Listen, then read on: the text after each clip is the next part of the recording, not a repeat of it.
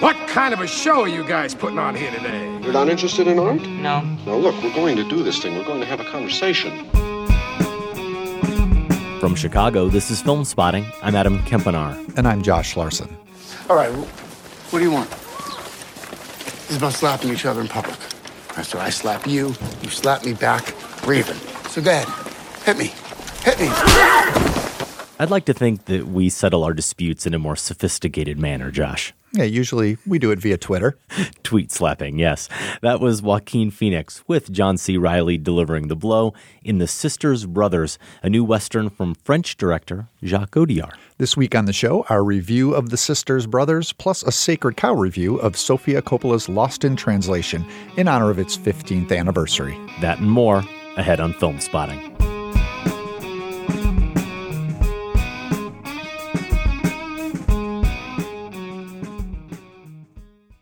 Welcome to Filmspotting.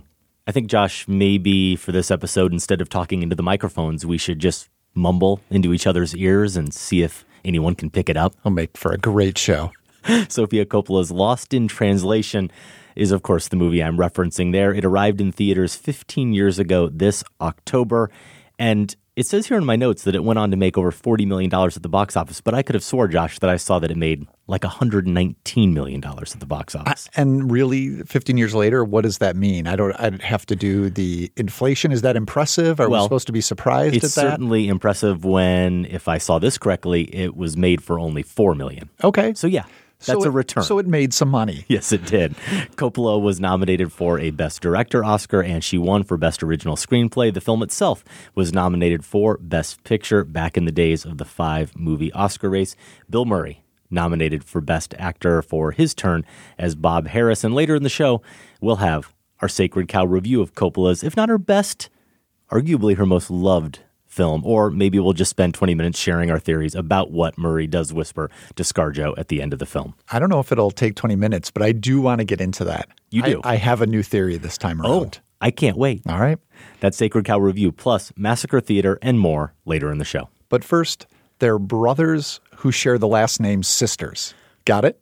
I do. Okay. With that cleared up, let's move on to our review of The Sisters Brothers. Hey! This is the Sisters Brothers! You don't stand a chance! Charlie? Huh? We've had a good long run. We need to get out. We could open the store together. Store? This is nonsense. You walk in the front door and finish the job.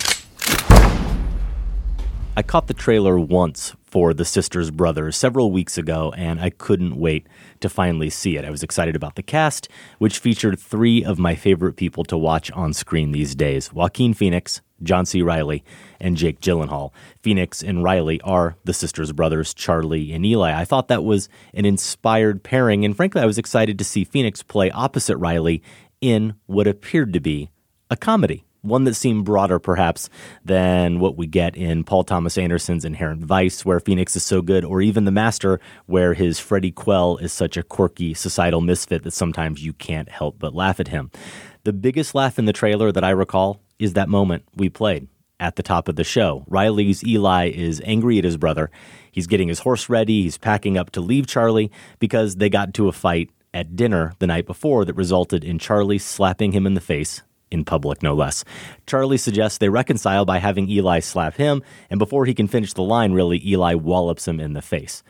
At our screening tonight, the moment did produce some chuckles, to be sure. But instead of laughing myself, I was mostly thinking about the pained expression on Eli's face just before he punched his brother and knocked him to the ground, and just how genuinely wounded he was by his brother's action, including the conversation that prompted it and the words that were shared between them. How Eli in that moment was almost surely rethinking every decision he'd made in his life to get him to this point, which is all to say, the Sisters Brothers ended up being a far more melancholy and darker film than I expected, even from Jacques Audiard, the director of heavier fare like The Beat That My Heart Skipped, A Prophet, and Rust and Bone. Here, he's making his first film in English. Did you welcome the Sisters Brothers more serious tone, Josh, or would, I don't know, a little more sagebrush stepbrothers have been welcome? Fortunately, I did not see that trailer previously, so I didn't have many comic expectations. I mean, maybe having Reilly paired up some of those other films, pairing him with another actor, did bring to mind his work with Will Ferrell. Uh, and I would say there are certainly darkly comic moments in the movie. Yes. But I really hope that trailer doesn't end up shooting this film in the foot because if people do go expecting something like that, they're going to be very disappointed. This is melancholy is a good word for it. I would also describe it as uh, extremely pensive, um, thoughtful, uh, maybe maybe ponderous. If it, if this doesn't work for you, you might lay that term on it. It did absolutely work for me as a variation on the Western genre, but really one that's also exploring some of the things that most Westerns, I would say, concern themselves with. I, I think of Westerns a lot of times as survival pictures. You know, they're almost apocalyptic movies in the sense that they depict this world not in the future after some collapse, but in the past where it was almost pre civilization in a sense that people were living in a collapse in a way. Mm-hmm. And there are two choices that are starkly given to someone living in that time, at least in a lot of Western movies. It's either you're going to live off other people for your own survival, or you're going to live alongside them. And sure, you could say that's the way we live today, but we can hide our choices a little better in polite society. Mm-hmm.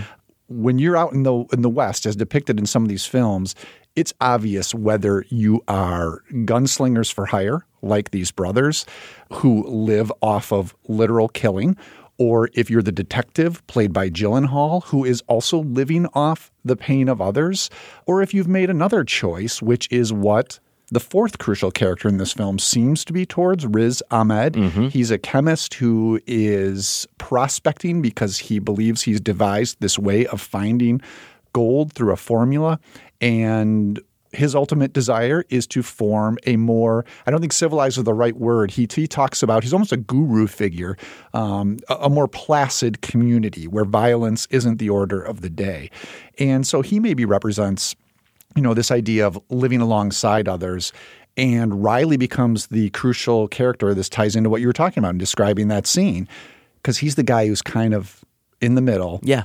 He can't really hide that he has a little bit of this instinct towards goodness or living alongside people, even though accompanying his brother, he's really an agent of death. So watching him navigate across that divide carried me through this film. It gave a lot of nuance to a scene that could have played like slapstick, that Yeah. punching scene, and maybe does in a trailer. But here, you're right.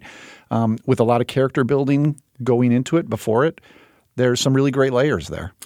we're both going to sell this movie pretty hard, I think, and yet we might struggle in that endeavor with our audience when they hear us talk about it a little bit more, including words like melancholy and pensive and thoughtful. And I'll throw a few more in there. Yes, there is humor, but you get a lot more grisly violence Oh, it's brutal. than I expected. Brutality is the other word I was going to use. And I do appreciate, I can live with that if the movie is going to question that in some ways. And I do think this movie does, but also it's not pretending to be anything other than it is. It announces itself right away with that extremely violent opening where it's nighttime and there's a shootout.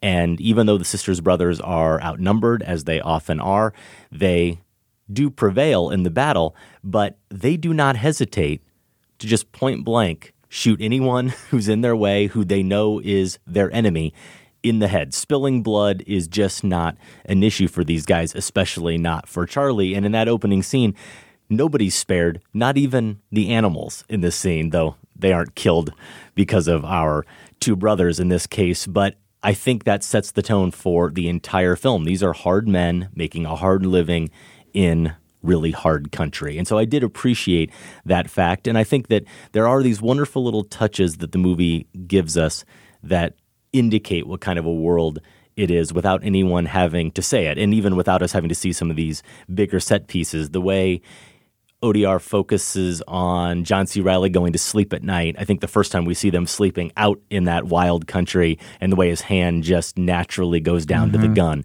before he falls asleep. The way they go into a bar after this violent encounter and they have the whole bar to themselves. To your point about how the other people, they know what kind of people these brothers are. They know what kind of people they are as individuals. And that guy walks in to get a drink, and when they say, leave us alone, he instantly turns around and they get that bar to themselves.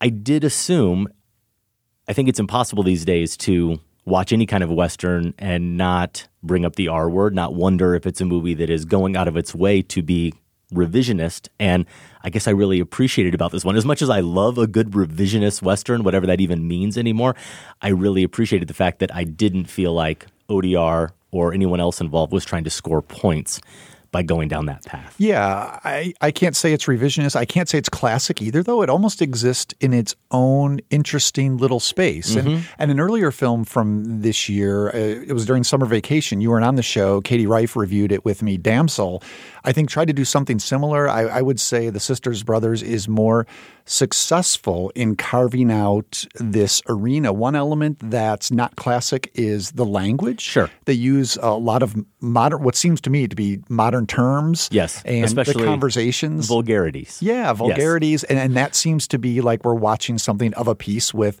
today, but it certainly doesn't feel like a meta commentary on the genre in any way. And I think I appreciated that about it as well. It certainly keeps you on your toes. Maybe about three quarters of the way through, I thought we were heading towards a confrontation and had in my mind, yeah. I was still enjoying the film, but I had in my mind exactly how it would play out. And I was even telling myself, you know, if it goes that way, I think this will still have been a worthwhile journey. I, I can see what's going to happen who's going to face off against who, yes. who's going to get it, and I'll be okay with that. And there were probably two more, I wouldn't call them twists or turns, but just off center developments that made the film that much richer of an experience. Obviously, you won't spoil them here, but that did surprise me. It really surprised me too. I had the exact same train of thought. I imagine almost anyone in the theater who has seen movies like this one before started to see how the puzzle pieces were probably going to line up. And we will just say they don't line up that way at all. And that really did surprise me. I agree the language is a little bit anachronistic. How bloody it gets, perhaps, is a little bit anachronistic, at least for a film of this kind. It almost feels at times like we're seeing some gunshots and blood spilling like we would in a modern day action film, but otherwise it isn't trying to challenge tropes or be precious about how it's defying conventions. And actually, at its core, like so many westerns I can think of, the movie's really about change, right? It is about this this being caught in between. Modernity is encroaching, and we see that in moments like when they arrive in San Francisco. Yeah. And it's really breathtaking the way they're seeing what a modern city looked like at that time and that place. And it has toilets that flush. And we see Reilly's reaction to that and the way he decides to buy some toothpaste and he keeps up that regimen. These little inventions, these things that are supposed to make us more civilized and more sophisticated. Some folks, like Eli, are at least giving that a chance. Yes. While you have others like his brother Charlie, who are stuck in their older ways. And that really does become, in a way I think that isn't too heavy handed or underlined, it becomes the crux of the entire film. It's really about this possibility or the lack thereof for this society to ever be less barbaric than it is. This vision of a more civilized, evolved society. And how do men, men who make their living off of such brutality, how do they evolve? With that? How do they change with the times or not? That sort of brings us to the dynamic between the two leads. So I'm curious to to hear what you made of that because it was probably the most intriguing piece of this movie to me as well is to see Phoenix paired with Reilly and and how that was going to work. What'd you think? I loved them both. In fact, I loved all four performances, and that includes Gyllenhaal, who I know we differed a little bit on how we viewed his performance in Bong Joon Ho's Okja, where he was really playing a big character. And here he's not, but he is playing in this Detective John Morris, someone who is a little more civilized and evolved than the sisters, brothers, and he's got his own accent. He certainly has his own kind of way of speaking, his own manner of speaking, and we're not surprised at all when we later learn that Charlie, Joaquin Phoenix's character, thinks he's totally pretentious and can't stand him. That voice, that way of speaking is a big part of it. But for me, it really did work here. And both Reilly and Phoenix are they're just two of our most gifted actors. And it doesn't matter whether they're doing broader comedy or they're doing really serious stuff. And I think that the movie, to its credit, relies a lot on their expressions and close ups of their faces and the way that they interact with each other. We really do feel as if we have a pretty deep understanding, at least I did, of the nature of their relationship and everything that they're haunted by, which sometimes is verbalized, but it's also there in those eyes and it's there in those expressions. And sometimes just watching those guys gesture is enough. You don't even need them to say anything. It really is just their movement and their physicality. In Phoenix, too, if you think about it, he's playing someone who isn't that far removed in terms of his brutality and his profession from the character we saw him play and you were never really here. Yeah, that right? crossed my mind as well. And yet, for me, the way he embodies this character, Charlie, is completely different than that character. So even though they do the same thing for a living and some of the same territory is mined here, Phoenix does it in a completely unique way. The way he talks, the way he holds his body, it's completely different.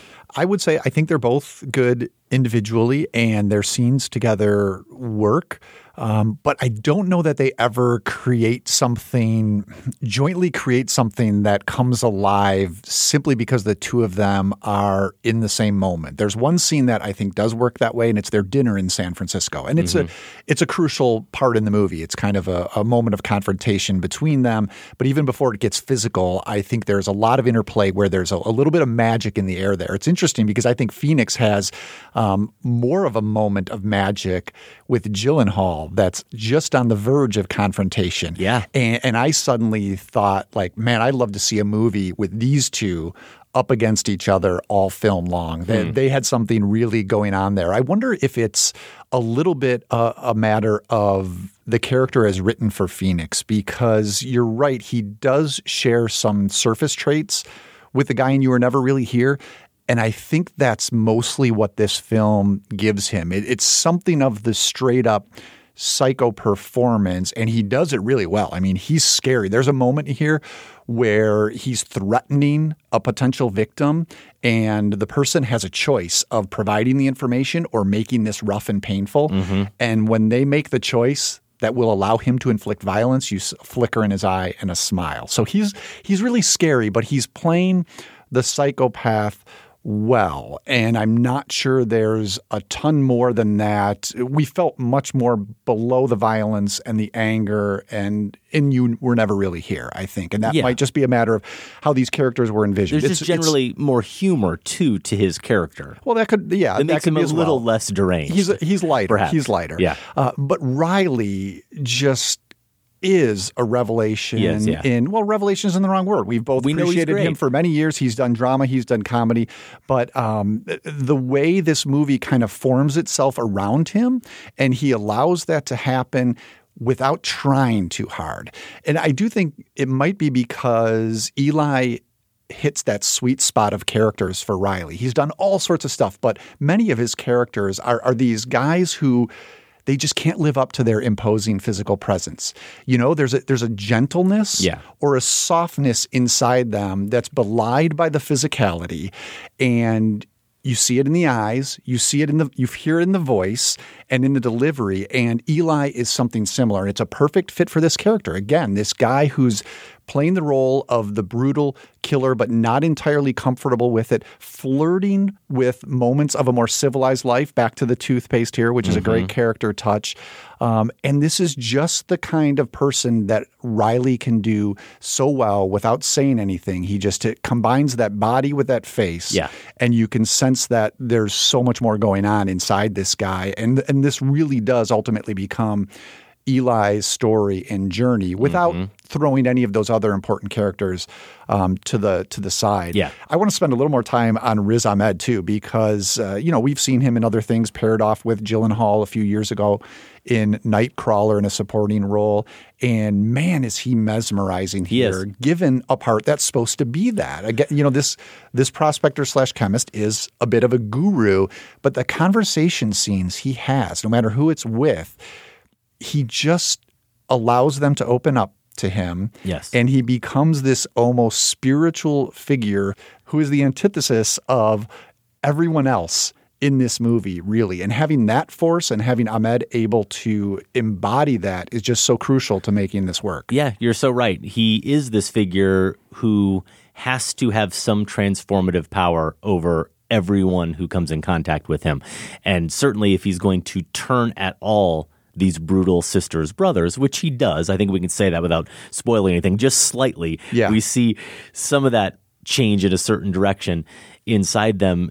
That performance has to live up to that. It has to make us believe that. And I love the fact, too, that we don't know how we're supposed to feel about him either. He's enigmatic right away in the way Audiard portrays him. We only see him through the eyes of Gyllenhaal, who's writing about him, which just in that act kind of makes him a mythic character. Mm-hmm. But at the same time, he's someone who is just this sort of day laborer and seems so simple and average and that there's nothing spectacular about him at all and that's why then when we finally do get to hear him talk. This is a movie about people who for the most part don't ever engage in any type of conversation. They usually do shoot first and the less they know about the people they're after the better right? But Gyllenhaal's character that's one of his flaws, I guess, is that he can't help but be curious and can't help but want to engage and connect with people. And once he allows Riz Ahmed's Herman in, once there is that connection between them, then we see that spark that's there, and we absolutely understand why Gyllenhaal's character makes some of the choices that he makes. And I'll go back to what you said about Reilly for a second and how great he is here.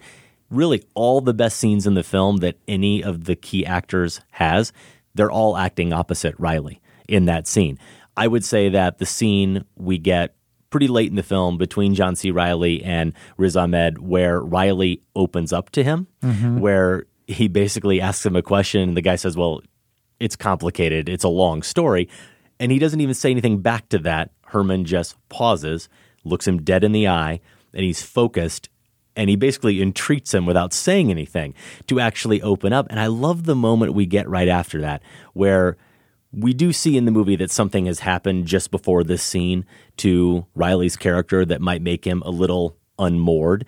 And yet, the way the movie plays it, he almost faints after talking to Ahmed's character. And the way I read it was more that he had just unburdened himself. Yeah. The fact that in that moment, he said something to him that he had probably never actually verbalized to anyone before, that's what made him actually physically dizzy in that moment. Yeah, that makes a lot of sense. And Herman has that effect. There's a calmness to him. Um, he he's reasonable, and he allows that space for an exchange uh, of something other than gunfire, Yeah. as you were talking about.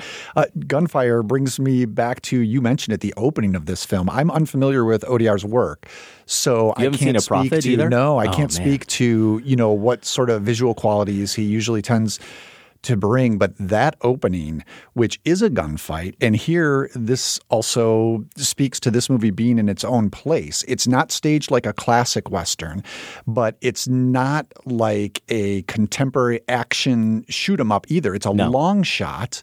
And it's night, dark. We can see the sky in the background. Our eyes directed there. We think that's where something's going to mm-hmm. happen. And then from the darkness below, we just get these eruptions of gunfire. And it captures the chaos. It captures the devil may care approach that these brothers have when they mm-hmm. are in a gunfight. And it's really a thing of, of scary beauty. I think that's a hallmark shot here. And also, I would say, again, we don't want to give too much away, but the final moments. I was going to ask you about the ending, even though we aren't going to talk about it. Yeah. It's a stunner. I was really moved by it. I was and it's too. it's a you know a, a a cheated single take essentially a montage that way of domestic scenes and I will say I think it also works really well because the very interesting Alexandre Desplat score I love the score here. is doing some of its best work in those final moments. Yeah. It, it achieves this sort of uh, gentleness that I don't think we hear earlier. At least if we do, it's in very small touches, and here it's given a chance to breathe. Yeah, it's a really lovely ending. It is. And that score, I'm glad you brought it up because it's another element that's slightly anachronistic, like some other elements in the film, but Mm-hmm. At not, times, I thought it was like a totally. Not- 70s cop show Yeah, or not in your face, though, in the way some other Westerns might have chosen to do. I really did appreciate it. And you mentioned that opening scene again. it goes back to the brutality in a way and the way violence is depicted here, where we as audience members don't really get any gratification out of it whatsoever.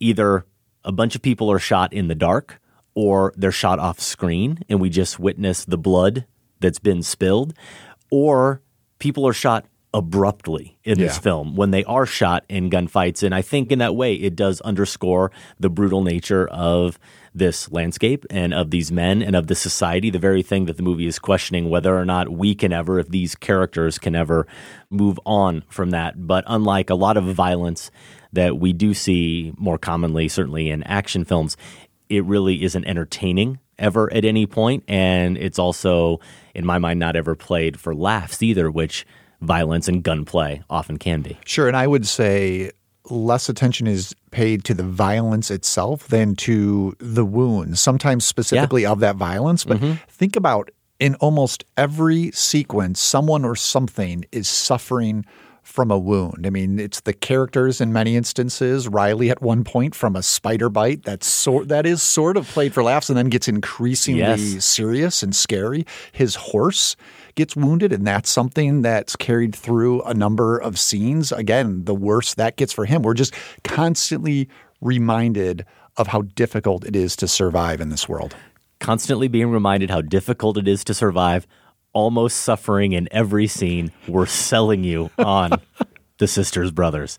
It is out now in limited release. If you've seen it and agree or disagree with our takes you can email us feedback at filmspotting.net and if you are brave enough to go see this film, we might be the ones to send you there. We are giving away Admit 2 run of engagement passes for the Sisters Brothers.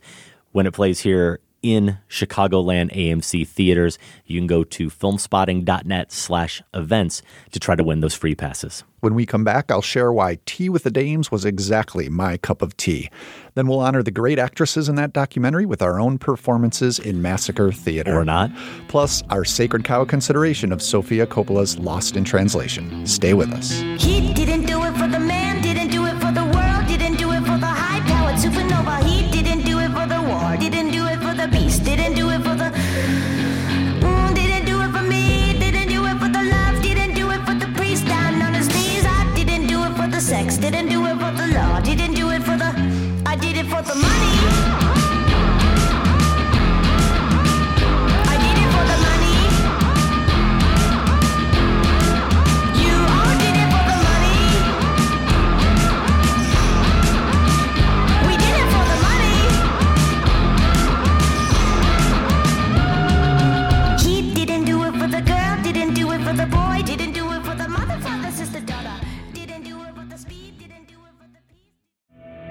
Tell me something, girl.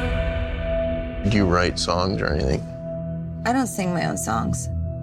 Why? I just don't feel comfortable. Why wouldn't you feel comfortable? Almost every single person has told me they liked the way I sounded, but that they didn't like the way I look. I think you're beautiful. Bradley Cooper and Stephanie Germanotta. Lady Gaga to you, Josh, in the trailer for A Star is Born. Cooper also directed and co wrote the film. I noticed she's billed, though, on screen at least, as Lady Gaga. Yes. Did you see that? No, I did see that. Didn't that. want the kids to get confused. I guess not. It is the fourth big screen adaptation of the tale of an aging alcoholic industry heavyweight discovering and falling in love with a talented newcomer. Josh, how familiar are you with the previous incarnations? How familiar might you be by the time we review this movie next week if you aren't already? There's the 37 version, Fredric March and Janet Gaynor, 54, James Mason and Judy Garland, and 1976, Kris Kristofferson and Barbra Streisand. Haven't seen any of those, so I was a bit relieved after the screening we attended. Cooper was there doing a Q&A where he mentioned how when he signed up for this project, he had not seen any of them either. So I don't think this is as strict of a remake, at least in my mind, as I thought it would be. That being said, I do have the 54 version with James Mason and Judy Garland right next to the TV as we speak, hoping to pop it in in the next day or so. That's the one, you know, having been on a bit of a Garland kick in our house going back to meet me in St. Louis last year in the Minnelli Marathon. Mm-hmm. I want to prioritize and try to fit in before we record our review. Yeah, I've seen the 37, very good. I'm a fan of it. It was the first movie actually we watched in my movies about movies class. Co taught that with Maddie several years ago at the University of Chicago's Graham School. The 54 with Mason and Garland, I'm positive I watched after watching the 37, maybe even showed some clips from it in the class. I had not seen the 76, which is probably a little closer to the Cooper Gaga one insofar as it's about the music industry. Okay. And Cooper plays a country slash rock singer in the vein of Kris Kristofferson in that film. The other two are about the movie industry with Garland and Gaynor playing aspiring actresses. But Josh, I started my homework. I decided to fill in that blind spot. I did not finish the movie. I might finish the Holy cow. movie. Is this a time constraint or Oh. a quality constraint? Oh, it's it's terrible. Oh boy. The Okay. 76 A Star is Born is terrible. Another reason for me not to feel bad if I don't get to it. Next week, we will have a review of the new Star is Born, plus our top five right now. One I think you threw out, Josh. We're thinking about doing our top five movie duets, like the singing kind of duets. And who better to bring on as we talk about Garland and talk about singing and musicals in Hollywood than the great Michael Phillips? Yeah, really, that idea was just an excuse to get him back on the show. Yeah, that's true, though. We're going to go from a duet ourselves into a trio, which I'm not sure makes any sense at all, but we look forward to that show. We might need to mention that to Michael Phillips at some point. That's probably I don't think idea. we've actually asked it's him. coming up. We're So going to be recording week- soon. Yeah, if next week he's not here, you know why. If you have a better top five idea, we'd love to hear from you. I already have one of my five picked out.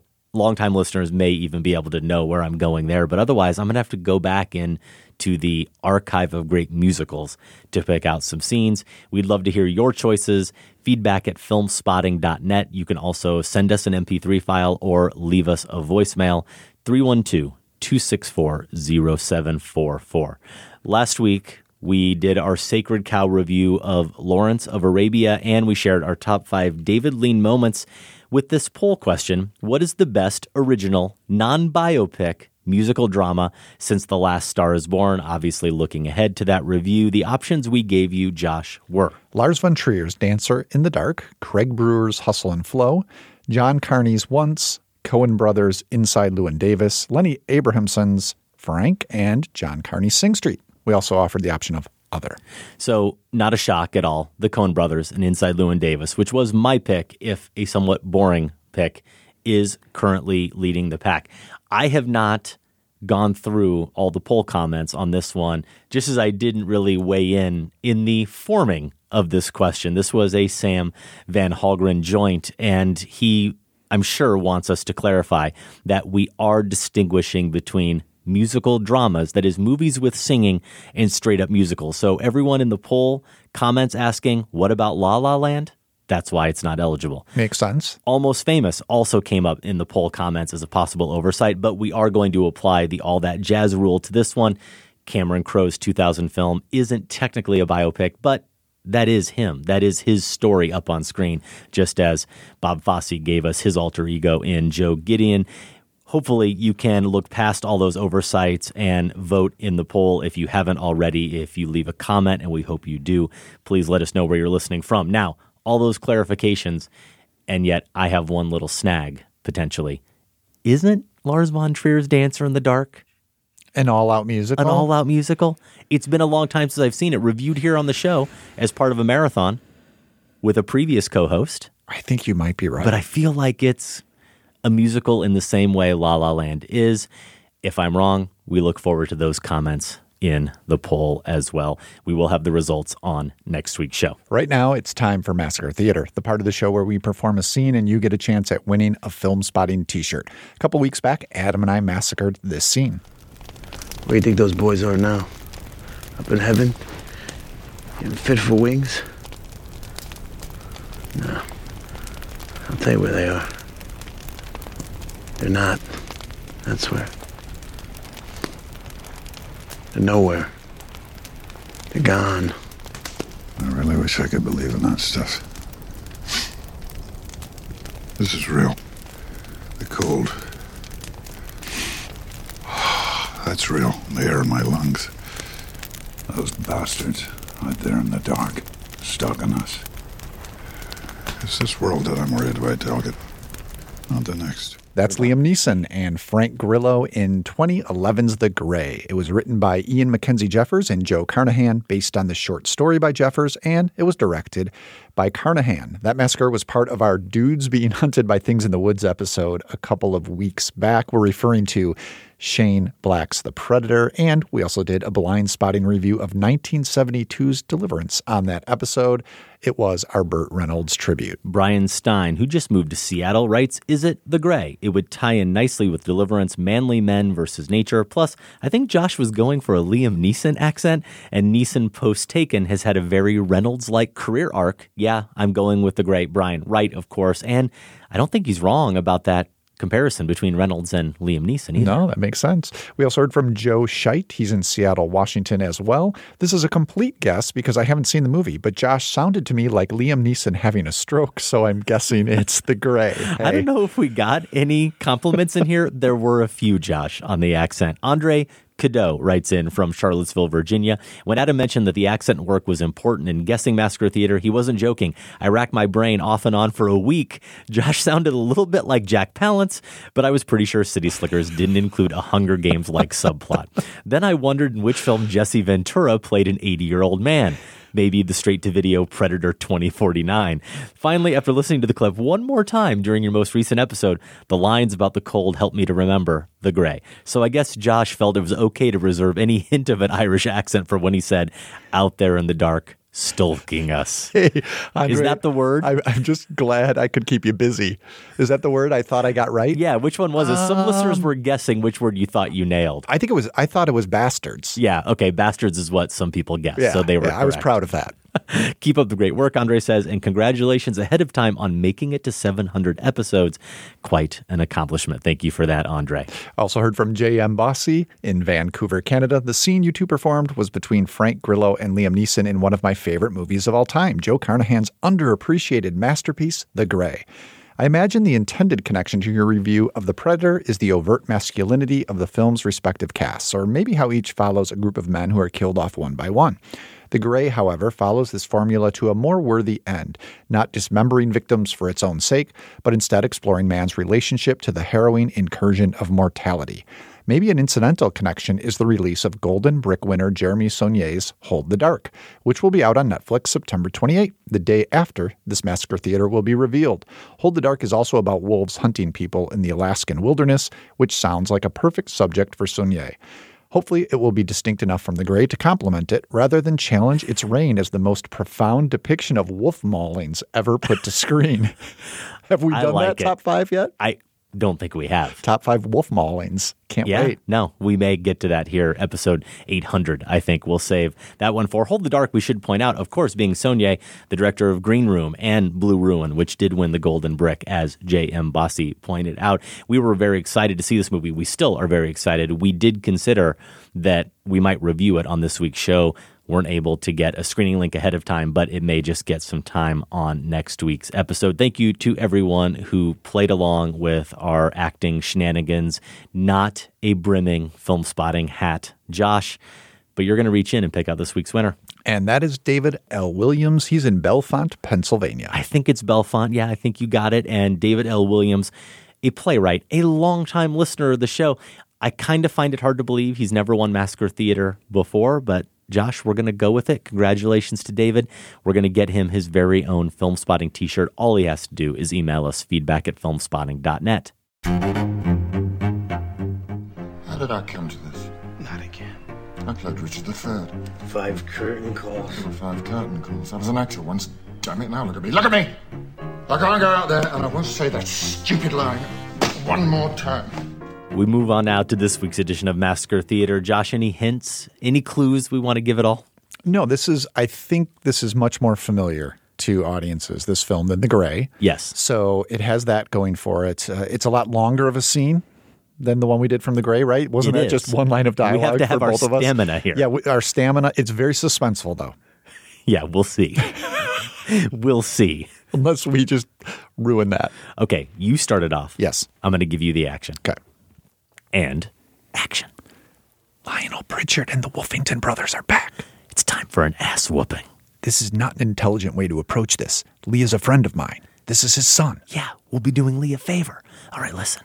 We both go outside, move around the house in opposite directions. We act crazy, insane with anger, make them crap in their pants, force them around till we meet up on the other side. Explain that crazy. You know, curse and stuff. You want me to curse? You don't mean it. It's just for show. What?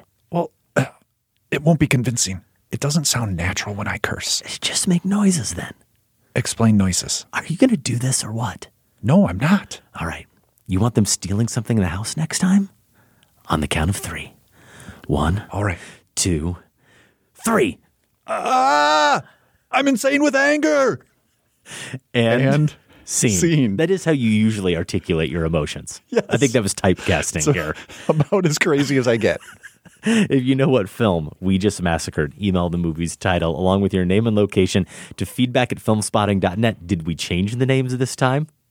Who knows? The deadline is Monday, October 15th. The winner will be selected randomly from all the correct entries and announced in a couple of weeks. To get official Massacre Theater rules, visit filmspotting.net. If the film is by Wes Anderson, then it will make his list. Or from Pixar or Disney, well, you get the gist. But heavy handed messages really aren't his thing. Time for Larsen Recommends on Filmspotting. The sweet sounds of Larsen recommends. It's been a while. Yeah, it has, I think. And I can wholeheartedly endorse the use of that music. You were talking about how it might be a hard sell, the Sisters Brothers, in our main review, Adam. I feel like people are going to see Tea with the Dames and think, oh, that, that sounds There has to be so much suffering. That sounds lovely, um, and never get around to watching it. I want people to go out and see this thing. It is so delightful, extremely informative about acting and uh, the past of these four British actresses who are at the center of this. It's Eileen Atkins, Judi Dench, Joan Plowright, and Maggie Smith. I'm sorry, Dame Judi Dench and Dame Maggie Smith.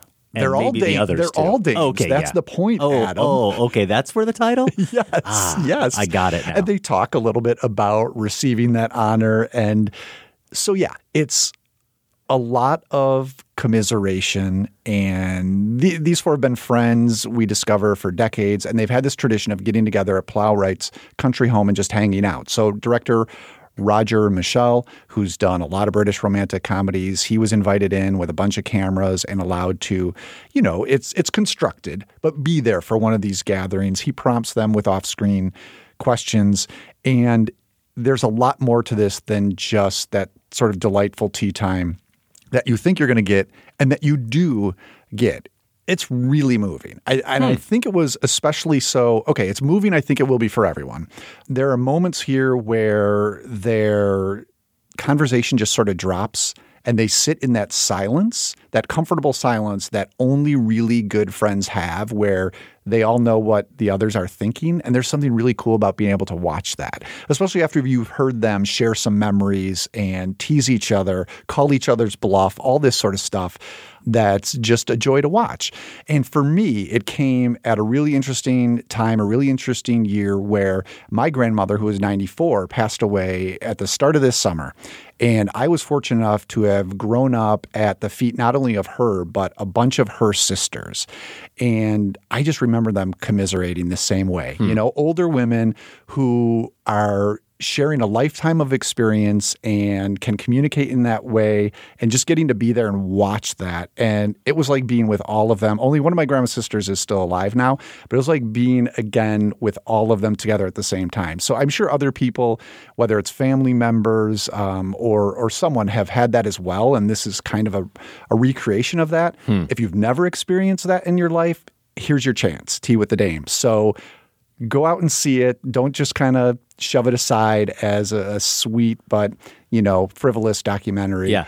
I think you'll really be happy that you did. I am excited to see it. Maybe not as excited as I was to have my own little cinematic experience this past weekend. I do want to mention the 70 millimeter film festival at the Music Box. Of course, we saw Lawrence of Arabia and talked about that. I didn't end up going to West Side Story again, but my daughter Sophie went with my wife Sarah, and Sophie saw it for the fourth time and loved it. And then I took the three oldest kids, Holden, Sophie, and Quinn, to see Indiana Jones and the Last Crusade in 70 mil on the big screen there at the Music Box this past Friday night. And I think it's the first time I've taken those three to see a movie that wasn't a kids movie, at least what we think of as a kids movie, an animated movie, since Jurassic Park. This go a little better. Four or five years ago, Quinn was a little bit younger. Yeah. And he got so traumatized by the film and the dinosaurs that I had to actually call Sarah to come pick him up in the middle of the film. He was not going to sit in the theater any longer. Indiana Jones on the Last Crusade went a lot better, Josh. Good. I'm glad he trusted you to. Uh, he did, to even go along this and time. I actually was the most excited to see this movie again because I was taking Quinn to go see it. Holden and Sophie had already seen it with me, and I know that they liked it, but I just felt like this was in Quinn's wheelhouse. At age 11, Sure. he was the perfect age for this film. He loves Raiders of the Lost Ark, so I knew he would be into it. And he loves, like his older brother, loves history. I just really felt like he was going to go for it, and boy, did he ever. Now, it helps that you're seeing it at the Music Box. Looks great, of course, in 70 millimeter. Packed house. A packed house that's ready to have a good time. So when Harrison Ford, when we get that first close up of him, when it Mhm. goes from the young to the old Yeah. to the current Indiana, and he's getting punched in the face on that boat, the crowd cheers. And when Sean Connery appears for the first time, the crowd cheers. And when Indiana Jones says Nazis, I hate these guys. That has a different resonance now. And everybody cheers.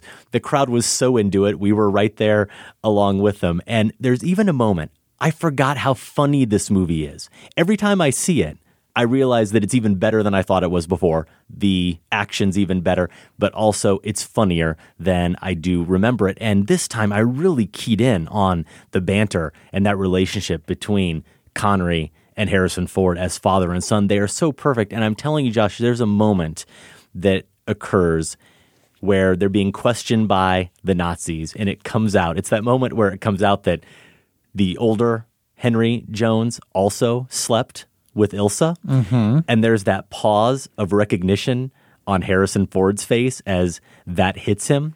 And the audience takes it in, and everybody's laughing.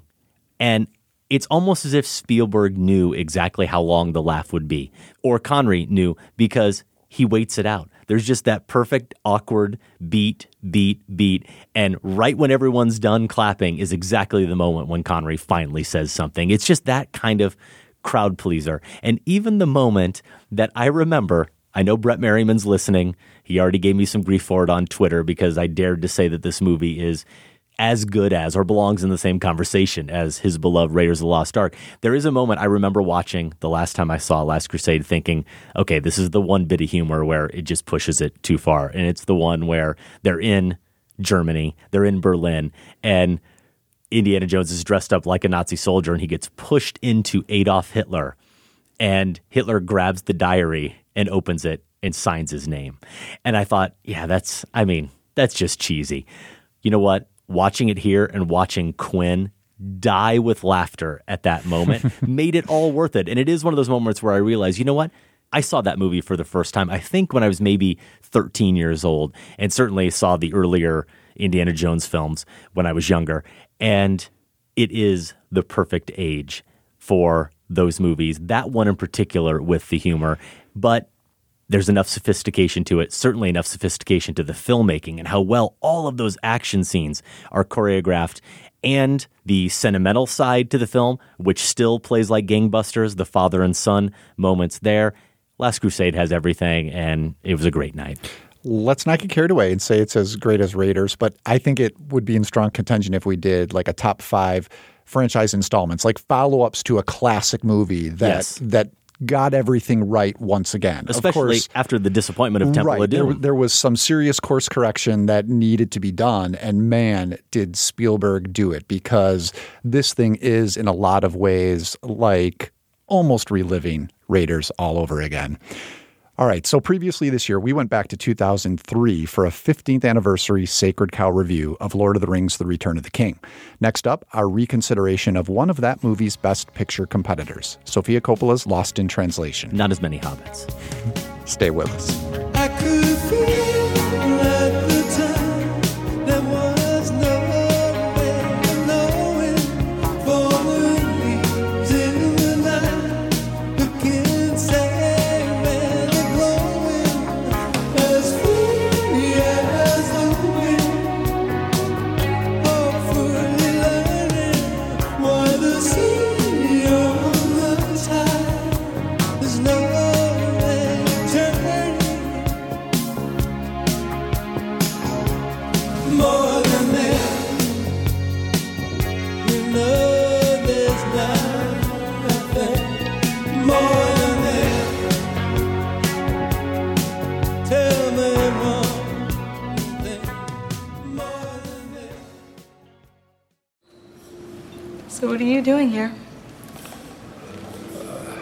Things.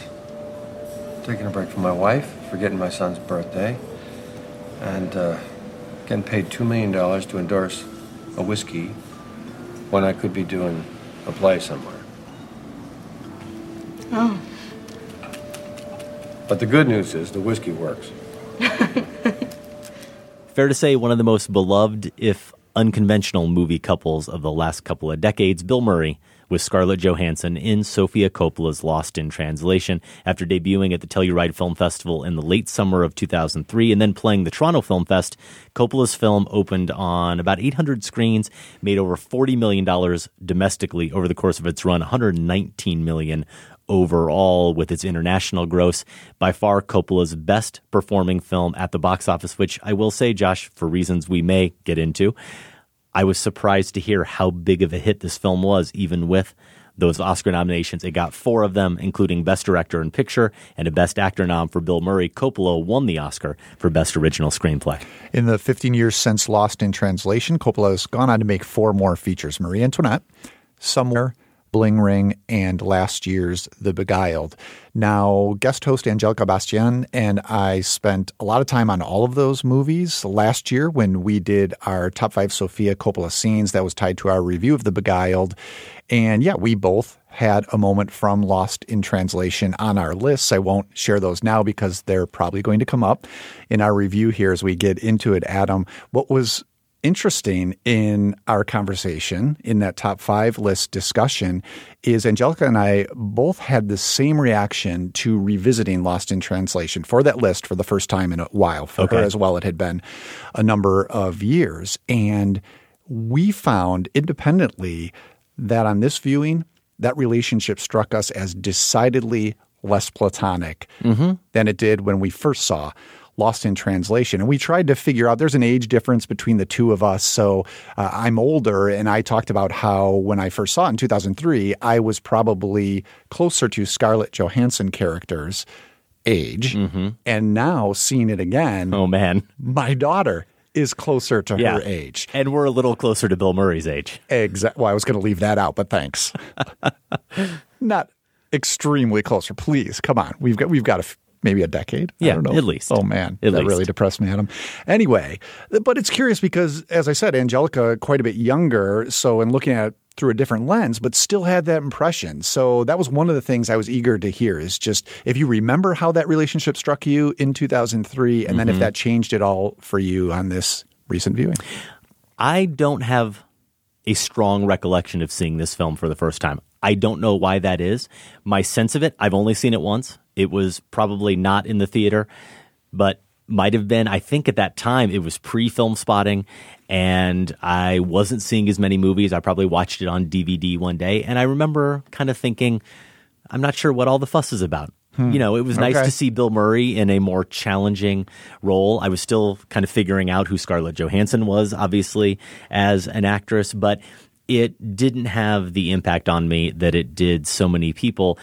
As I think back on it, I do feel like, Josh, I was in the same boat as you, which is that I felt like their relationship was more of a friendship that left this kind of open question of maybe in another time and place, and if circumstances were a little bit different, they might have connected romantically, but that really is something just hinted at at Mhm. most. And watching it this time, I was surprised at just how much it's more than hinted at. And I think where you really see it, of course, is when he has a little fling with the redheaded singer Yeah, in the in hotel the lounge, hotel yeah. bar, and she comes to the room and wants him to come explore with her, but she recognizes that there's another woman there, and that's that moment. Watching it again and really not remembering that scene or those interactions at all, I was thinking, okay, this is going to be a real test. Does she react at all like a jealous lover might, or is she happy for her friend that he made a new friend and they'll connect later? And you really do see some of that jealousy come through. You see some of his own shame in that moment as well. And they then go out to that lunch, which I love when they connect later during the fire alarm. And I think it's her that says that was the worst lunch ever. And it and it really was. It felt like it. And it felt like the kind of lunch that would happen, the kind of moment that would happen between two people who had feelings for each other that were a little bit stronger than just being friends. Yeah, there's certainly jealousy at play there. And I think that registered more strongly for me this time than the first time when I felt it as disappointment. You know, that she was, they'd had this talk about marriage and he'd seemed to be this guy who was trying to figure Yeah. it out still while admitting how tough it was. Um, and the first time I read it as she was disappointed in his choice for Mhm. that reason. Here, and this is the And some of that wonderful may thing. still come yes, through. this is the wonderful thing about Lost in Translation, which for the record remains my favorite Sofia Coppola film, and I'm a huge fan of hers, uh, is that it's still there. There's still that mixture of just you're not sure because the characters aren't sure, and and it's wonderful to be able to share that feeling alongside with them. Yeah, I think that one of the joys of this film, and overall, I will say, I wish I had been able to devote a little more time to really thinking about this film and thinking about why, even now, as I appreciated so many aspects of it, so much more than I remember in 2003, and I'm sure we'll get to at least some of them. It's a movie that still leaves me a little bit cold.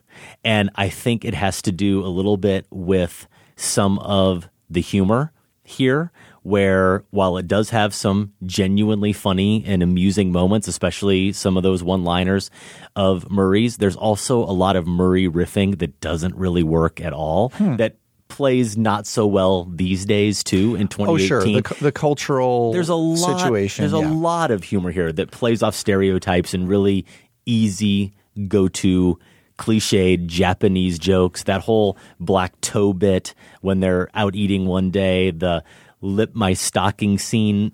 They're not funny. They're No. just really not at all. And there are clearly choices that I think both Coppola and Murray probably, if the film was being made today, Yeah. w- would make different ones. That Yeah. doesn't take away, you know, any blame for making the poor choices. Then I agree. That's Well, definitely there. And I feel like some of those scenes do feel as they get out of the hotel. I don't know why it is that I love every scene they have together. And I love both performances, which is something I didn't feel at the time. I really think Scarlett Johansson is every bit as good in this film as Bill Murray.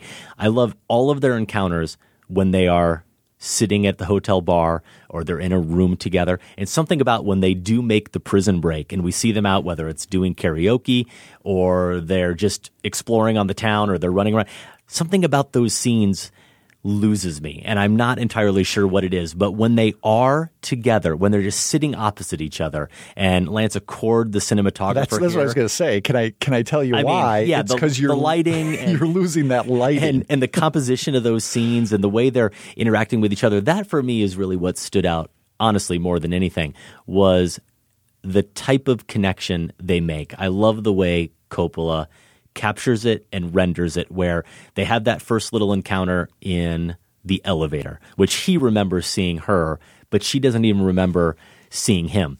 And one of the things you do recognize in this film is that being a movie star that he is, this Hollywood actor, especially when he arrives in Japan, almost everybody who sees him is either looking at him to get something from him or they're looking at him to serve him in some way. And you can see, you get the sense of the exhaustive nature of that, the toll it takes on the person who's constantly getting those looks. And the way she looks at him in the elevator is just kind of that glance of someone who doesn't really consider him one way or another, but knows that he's another American in the elevator, in this kind of crowded elevator. And she smiles at him. It's just this moment of kindness. But the way even they make their first real connection where she's sitting at the table with her husband, Giovanni Ribisi, talking to the Anna Faris character, the Hollywood actress there. And she just kind of keeps looking over at him and he looks over at her.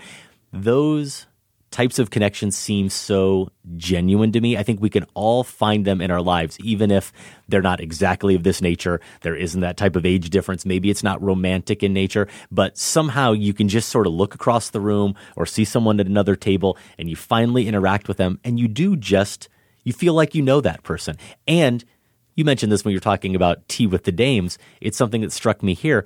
I love the fact that unlike situations so often where you're just meeting someone for the first time. And even if you are getting along with them really well, you're not comfortable in those kind of awkward silences. And they can just sit there with Oh, each yeah. other. They just sit there with each other because they are that comfortable. And I think that the most truthful moments that happen in this film are the ones where they're just sitting with each other. Absolutely. It's something of the opposite of what I was talking about in the review of The Sisters Brothers, where I said how John C. Reilly and Joaquin Phoenix, I appreciated both performances and they have good scenes together, but I didn't feel they created anything together. And that's all that Johansson and Murray do here. Mm-hmm. Every moment between them, you see a, a third presence evolve on the screen, appear on the screen, and you can sense it and feel it. And it's simply made from their interactions with each other, those silent pauses, the comfort they have there, eh, which is that's the sign of a real relationship, right? Mhm. Being able to just sit like that in silence and that they can have that together so quickly. Um, and when you talk about the glances and the recognition they have, so what is the bottom line thing they share? To me, it's that neither of them wants to or is maybe even capable of. And at this point, Bob Harris, the Murray character, doesn't have to. Neither of them puts on a front for anyone. Think about Charlotte when she's meeting the star with her husband. She Right. can't she can't even pretend to I guess she's polite, but she can't be fake enthusiastic. She's No. all she can manage is barrel, No, barely she's polite. showing her right? contempt. She's Yeah. she's trying not to, but it just comes through. Yes. and that's And how he has that same contempt. th- that's ex- and he has it for you know the the director Right. who's giving him ridiculous instructions, Right. um, the talk show host, and and I think here's where some of the line where the cultural insensitivity, which is absolutely there, I think what happens there is they push too far the sense of cultural dislocation, and we can often do that when we travel and feel uncomfortable and and, and kind of resort to to maybe politically incorrect humor to kind of make yourself feel comfortable. I think this film does that to a fault. But I think there are other moments like the one where he's with the talk show host and he just can't hide his contempt is maybe too strong of a word, but the fact that this is ridiculous what's going Mhm. on here uh, from his perspective. So anyway, that's what they share. They connect on that and that's why it's such a strong relationship. These are the only two in this entire country you feel that they've found who have that. Yeah. A- And, so that keeps them going through all these late night conversations. Just to jump quickly back to that lighting, because I don't think you can undersell it that uh, Coppola and Lance Acord manage in the hotel scenes. It's not only that they use the lamps um, in the rooms themselves or in the lobby or in the bar, but it's so often that you can see the Tokyo skyline. It, Mhm. it's crucial that this is in a skyscraper and that these are large windows that are always behind them. Think how often. I think almost all of the scenes, most of the scenes in the hotel are at night. And so you have the blinking, glowing Yes. lights of the skyline behind them. Some of the exterior scenes, when they get out, uh, except for the karaoke scene, uh, I think are during the day, and you lose that magic. It disappears. And I think that's purposeful because Coppola is creating this place. Yes, they're trapped in the hotel, but it also is this when they're together, it becomes somewhat magical. They they can do nothing else but be together. And what a relief that they found someone that they want to be with. Yeah. Though I guess I wonder these are people who can barely hide their contempt for other people, their dissatisfaction with almost everyone else they encounter. So do we appreciate them and like them for their inability to be phony or are we put off a little bit by what is kind of smugness? Oh, they're absolutely smug. I think what I find admirable about them is that their smugness they seem to be in pursuit of some sort of identity. Yes. Certainly, Charlotte is. You know, Mhm. she she blatantly says it. She's not sure. Recent graduate, not sure what to do with her life. Um, and Murray is in a similar position, even though he's established. And and I always feel like the smugness is rejecting what they rightly regard as false. Yeah. Okay. So they're they're rejecting falseness that can be admired, and they're in pursuit of a healthier place. Now, whether or not you find them off putting in that journey and how they handle that and how they treat others, uh, I think that's fair. I think you can look at them that way. But Mhm. for me, it was always fascinating to to watch them kind of tiptoe towards um, who they want to be, and then increasingly in this reading, whether that might involve being that together. Yeah. You mentioned the layers that you appreciated with this film, and I do appreciate that we don't ever fully get a grasp on exactly what the nature of their relationship is. That's because I don't think they ever fully get a grasp on it. But also, even down to details like how much is Charlotte aware of Bob Harris and who he is. She talks to him when she says things like, So, what are you doing here? She talks to him with a kind of directness that suggests she at least has a sense of who he is. Mhm. But it's never really stated. It's never brought up. They don't talk about his career. She doesn't bring it up in a way that makes it very obvious that she knows exactly who he is. They could be kind of two just total strangers, completely foreign to each other who meet in this foreign place. And I like that. At least that I think we're meant to understand that she knows who he is, but that it's not overstated is Right. again one of those sort of enigmatic aspects to the film. Well, and that's how she treats him. The important thing is that's how she treats him, right? I think Yeah. one of the first when they actually have a conversation, one of the first things she says is, "So what are you doing here?" Right, yeah. And it's it's kind of an acknowledgement of who he is, but also an acknowledgement that it doesn't really matter to her. Yeah. My favorite moment, now I'm curious, I don't remember what you and Angelica singled out, but my favorite moment in the film, it's funny because I went on and on about how much I love those interactions between them, especially sitting at the bar. And certainly I would strongly consider any of those moments for my favorite Sofia Coppola scenes. But I think maybe Scarlett Johansson's best scene in this film is the phone call scene. Really early when she calls her friend back home. Hello? Lauren? Charlotte, hey. Hey, Oh my god, how's Tokyo? it's great here. It's really great. Um, I don't know, I went to this shrine today, and, um, there were these monks and they were chanting, and I didn't feel anything, you know? And, um, I don't know, I, I, I even tried Ikebana, and John is using these hair products. I just, I don't know who I married. Can you wait a second? Just hold on, I'll be right back. Okay, sure. She's saying things that you get the sense as she's verbalizing them that she's probably never verbalized to anyone before, maybe never even verbalized those thoughts herself. And she's doing it to someone that she's ostensibly looking for some actual sensitivity and insight from. But then it also occurs to me maybe that's why she calls this person who really doesn't have the time of day for her and doesn't pay attention to her at all. Maybe because she knows she won't actually be heard. And just the fact that she can say these things at all is why she's doing it, that she needs to unburden herself of that. I really love that scene. And as I said, all of Scarlett Johansson's acting in this film. I also want to bring up a notion that a listener, Nathaniel Myers, brought up. I don't know if you got a chance to hear this. Just earlier today, he sent in a very long voicemail about this film. We won't be able to get to it, but I want to touch on a couple things. At least one aspect of the film he brought up. He really adores this film.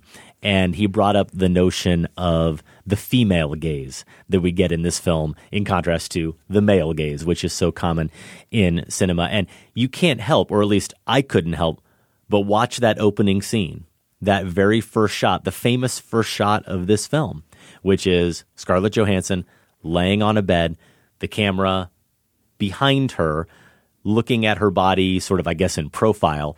And you just see that. You just see her butt, basically, right? That's what's in the frame with the skyline in the background. And I'm watching it thinking, if a man made this film, we would be having a completely different conversation about the decision to open on that shot. And I can't articulate why I think that shot is really such a wonder. Something about how erotic it could be, but of course it's not played that way at all, which also seems to fit overall with the type of relationship that we're going to see play out in this movie. But that choice, and then you pair it with some other choices that are made in the film. We were talking about the scene where she can't hide her contempt for the actress. We know that only because the scene is only focused on Scarlett Johansson and her Mhm. reaction to it. We get glimpses of Anna Faris. We get glimpses of Giovanni Ribisi, the husband, in that scene. But for the most part, it's really just focused on her, and it's all about how she is taking in that scene. Yes, and not yes, only that, it. it's how she's taking in her husband in that scene. That's what I love too, is that we're watching her react with surprise. She's figuring out who her husband is in this moment in a way that she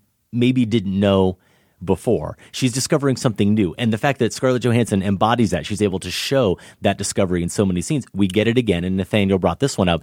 We get it again in the karaoke scene when he sings more than this, and the way that the camera is focused on her watching Bill Murray. So much of this film and so much of the greatness of this film is us getting to observe Scarlett Johansson observing. Yeah, and well, that's it with Coppola. It's her films are almost always interior experiences, getting seeing things through the eyes of these often young female characters, and she's establishing an intimacy by doing that, Mhm. and that's what that opening shot is to me.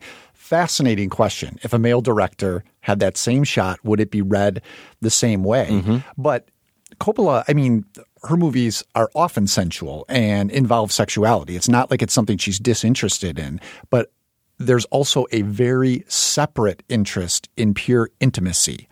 And to me, that's what that shot is. Here is a young woman who is casually laying around by herself mm-hmm.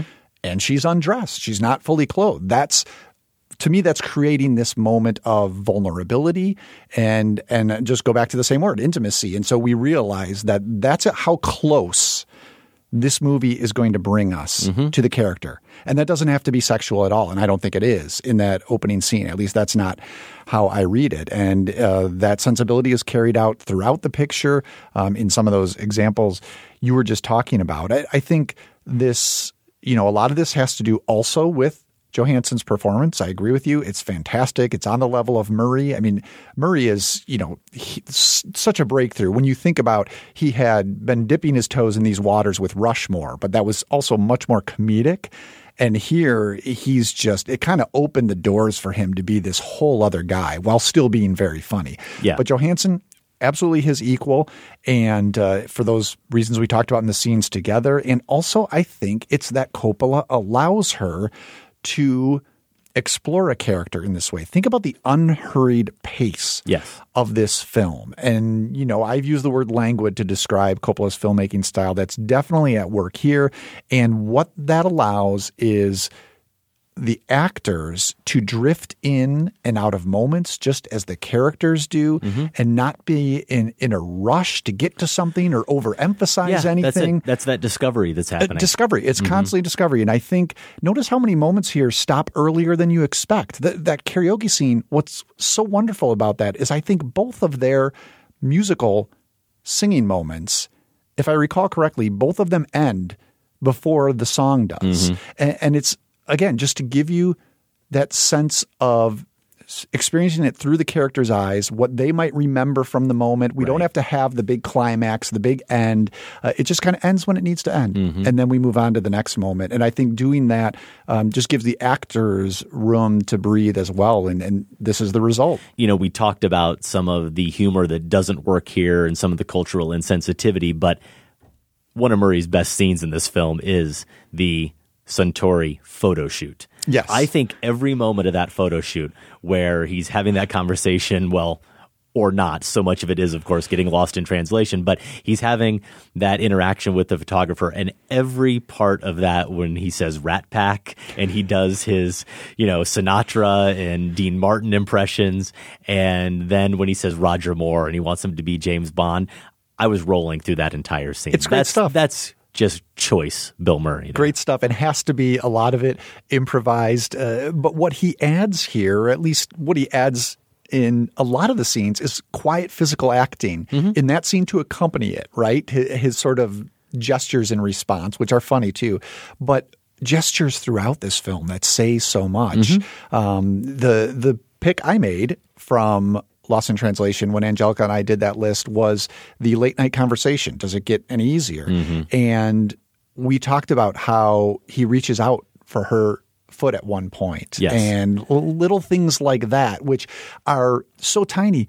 But get at the heart of what we've been talking so much about. What is this relationship? You know, and to give us a little clue or a hint or a, um, something else to consider. And he does a lot of that throughout this movie. So I should mention too, because it'll maybe bring us to um, our theories. Angelica's pick was the unheard whisper. It was actually her number one Sofia Coppola scene at the end where um, he sees Charlotte on the street, runs out. He thinks they've already said goodbye. Uh, they embrace. He whispers something we can't hear. Yeah. Then he kisses her Mm-hmm. and they separate. What's your theory? Well, I don't like it. Okay. My, this time, and it ties into my my reading now. This is not what I want. What I've what I've always loved about this movie is the not knowing. And per, let me say, I love this ending. Like that, we we don't really know, and we have to have these conversations. Um, it's just such of a piece with everything else that has come before. But if I had to name something, I think he's saying, um, "I'll find you when we get back." Hmm. And and it's just how I read. See, that's interesting. So much of it. Because that's another, actually, of my little mysteries with the film that I appreciated. The fact that this isn't before sunrise, right? Where they're not necessarily going to connect again unless they meet in six months. And it's not Brief Encounter, another movie you can't help but think of when you watch this Yep. film. We can't get off David Lean here, apparently. It's not Brief Encounter because even though they share the same space, they live in the same city, we know that they realistically aren't going to ever see each Yeah. other again. It's simply not going to work that way. And yet here, they both live in the same town. Mhm. There isn't any reason why they couldn't find each other and reconnect if they wanted to. And the movie never suggests that that's really an option unless necessarily you read the ending that way. Now, I don't have any theory about the ending other than I was surprised in taking it in again at just how much of what Bill Murray says you can hear. The fact that it's not the inaudible whisper that I thought it was. And then I wasn't surprised to learn today. And I think this is an interesting sort of challenge to throw out to anyone. And I think I know how you would answer it. Maybe you're aware of this as well. But according to one link I saw earlier today, Josh, somebody out there, through the magic of modern technology and sound equipment, was able to isolate what's said Okay. and pulled it out. And it is. And you, I didn't watch because Oh, I don't. you don't want to know? That's what I'm saying. okay. Do you want to know? See, I, I don't. do I, I don't care because it's very obvious to me that what Coppola says is true, which is what she says about it. Well, now she says she always liked what Bill Murray has said in interviews, which is it's between lovers, so no one else needs to Yeah. know. But it's very clear that she intended for that to come through. Like she was going to ADR it in later. And then she decided in the editing room that it was better leaving it as a mystery. She made the right call Yes. there. But because she made that call, I don't want to know. Sure. Well, and, And I'm not going to not going to click on it. Okay, because she made that call, I guess I'm fine with hearing it and realizing that that's sort of like a cutting room floor version. You know, it wouldn't affect knowing what he said on the Mhm. set wouldn't affect my feeling for the film. Which but, is fair. But I'm going to put you on the spot. You have to. You're forced. You have to say what do you think? What do you think he said there? And I think just the opposite of you. Really? I think they're done. They're done. Yeah, I think they're done. I think that's and maybe it's That's what I want. Well, maybe it's because I can't help but see him in a little bit more of a fatherly role. And you singled out that moment, the touching the leg. Got to give credit to Nathaniel again here for bringing that up in his voicemail. He actually used this phrase, Josh. He called it one of the most explosively tender gestures in all Hmm. of film. Yeah. explosively Yeah. tender. But and that's where that's true. That's where it ends up. that's so lacking in romance and eroticism and it's so fatherly in nature Yes. that I see that end exchange as one where he's saying to her something about how magical this has been. Yeah. but that's all it will ever be. And and I guess I don't want to quote Casablanca, but we'll always have Tokyo. Right. Is essentially what he says to her. I, I like that. I, I maybe I'll choose to continue to believe that because that's how I first read it. There's something about this time. It's not even so much the kiss. For me, it's more the relief on her face. I can't imagine him saying something like that would produce relief. Hmm. Relief seems to me to offer something more than what they just experienced. Interesting, because I think that supports my theory. I think in a way that relief is her acknowledgement. There's something new though. Like they, they had left each other knowing this was a brief encounter. This yeah, last maybe just him encounter- verbalizing the momentousness of it. Yeah, could be. And what it Could will be. mean for both of them in their lives. It has that meaning because it was that brief encounter. At least that's the theory I'm going with. Lost in Translation is available anywhere you want to get your movies. I'm sure it's at your local library. I watched it on demand, or you can get it on DVD or other streaming platforms. And if you have any thoughts on it, we would love to know what you think about Lost in Translation and your theories about the ending. You can email us feedback at filmspotting.net. Josh, that is our show. Over at filmspotting.net, you can find 13 years of reviews, interviews, and top fives in the show archives. That's also where you can vote in the current Filmspotting poll. We're asking, what is the best original non biopic musical drama since 1976? When The Last Star is Born was in theaters. Also, if you haven't already checked out our sister show, The Next Picture Show, please do that. You can find it wherever you listen to podcasts. You can find us on Facebook and on Twitter. Adam is at Filmspotting. I'm at Larsen on Film. Out in wide release this weekend, Hellfest. A mass serial killer turns a horror themed amusement park into his own personal playground. Night School. A group of troublemakers are forced to attend night school and hope that they'll pass the GED exam. Kevin Hart and Tiffany Haddish star in that. Smallfoot. A Yeti is convinced that the elusive creatures known as humans really do exist, with voices of Channing Tatum, James Corden, and Zendaya. This this is a great week for the It's Adam the test. Kempenaar gun to the head. Gun to the head. What are you going to see? I was going to ask you, gun to the head. Oh man. Well, you know I'm going to night school. I mean, that's that's a no brainer for me. Come Um, on, you're coming. I with. might go Hellfest. no, you're not. I think I'd rather see Hellfest You're horror. than Night School. All right, I do. Let me know how it is. Out in limited release, opening here in Chicago. Colette, a biopic of the French novelist starring Keira Knightley.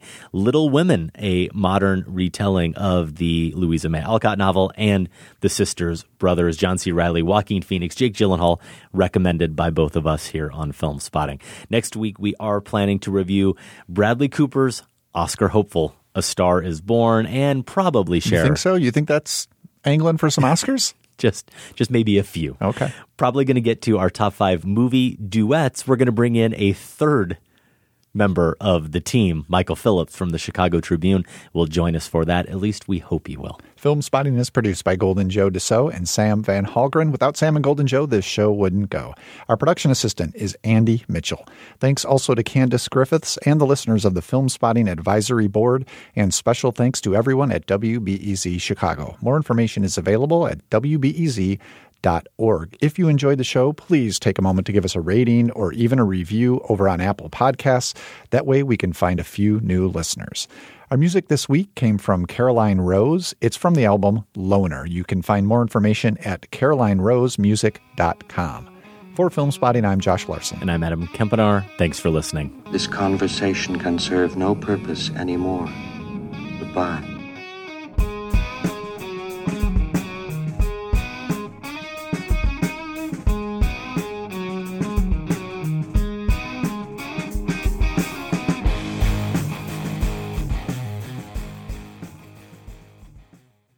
Filmspotting is listener supported. Join the Filmspotting family at filmspottingfamily.com and get access to ad free episodes, monthly bonus shows, our weekly newsletter, and for the first time, all in one place, the entire Filmspotting archive going back to 2005. That's at filmspottingfamily.com.